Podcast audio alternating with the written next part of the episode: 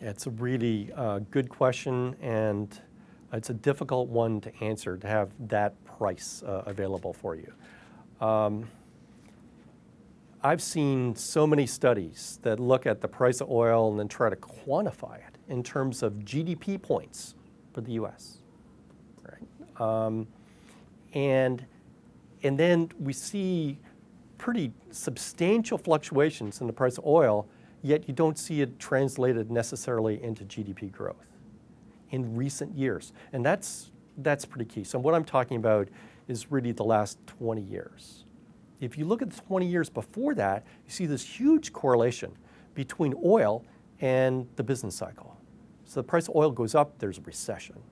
Right? So the correlation, 1973, 1979, 1981, very, very um, clear correlation um, and, and effectively, uh, some people have said causality. So, but the economy is different today than it was in the 70s and the 80s. So we are less sensitive, even though we're more dependent upon foreign oil than, than ever, we're less sensitive to um, fluctuations in the price of oil. So, so all of these numbers that are calibrated um, based upon kind of old data are not necessarily appropriate. So let's kind of step back and look at it in, intuitively. Um, the issue that we're really facing in the US is kind of the breadth of the recovery. So, who are the people that are doing better? And unfortunately, the economy is very skewed right now. And you've got some people that have barely felt any impact of the Great Recession, and other people are just in a terrible situation, being unemployed for years. So, given the nature of our society, we've got um, a huge skew in income distribution and opportunity distribution. You've got 94% of the financial assets owned by 20% of the population.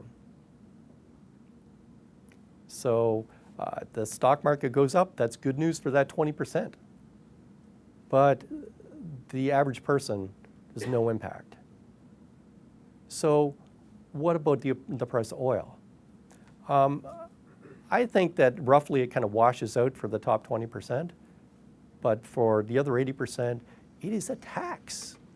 It is just like a tax that you're paying extra at the pump. Um, you can, at some point, um, trade down to regular from um, regular unleaded from premium, but you can't go below that. You can perhaps get a new car, but you don't have the capital to do that.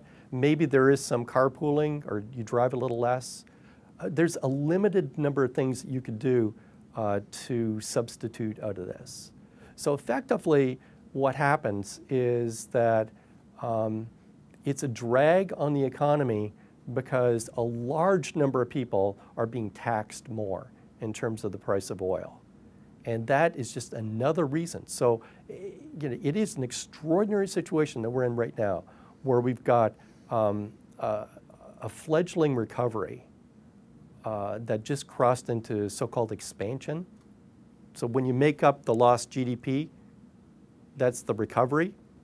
Now we're back at December 2007. So what supposedly is coming afterwards um, is expansion. And there are so many things that are kind of um, stacking the deck so that that expansion is going to be like slow.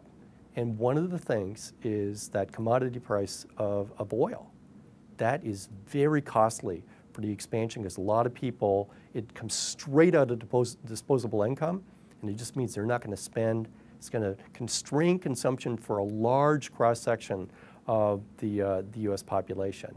And it's not obvious that the price is uh, coming down anytime soon in the short term.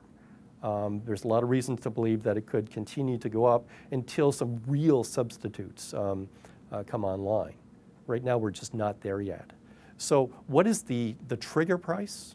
I don't think there is a trigger price, but we could uh, potentially go in and, and measure um, how much um, the extra price um, for gasoline actually takes out of disposable income for the average person.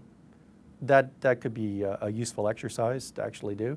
Um, and then after you get to a certain price per barrel, if it's taking too big of a chunk, then you know it's, it's really, really going to drag on your economy. Right now, I, I think we're okay. Um, I would say if we have another, uh, the usual estimates I saw were for every $10, it was a quarter of a percent of GDP.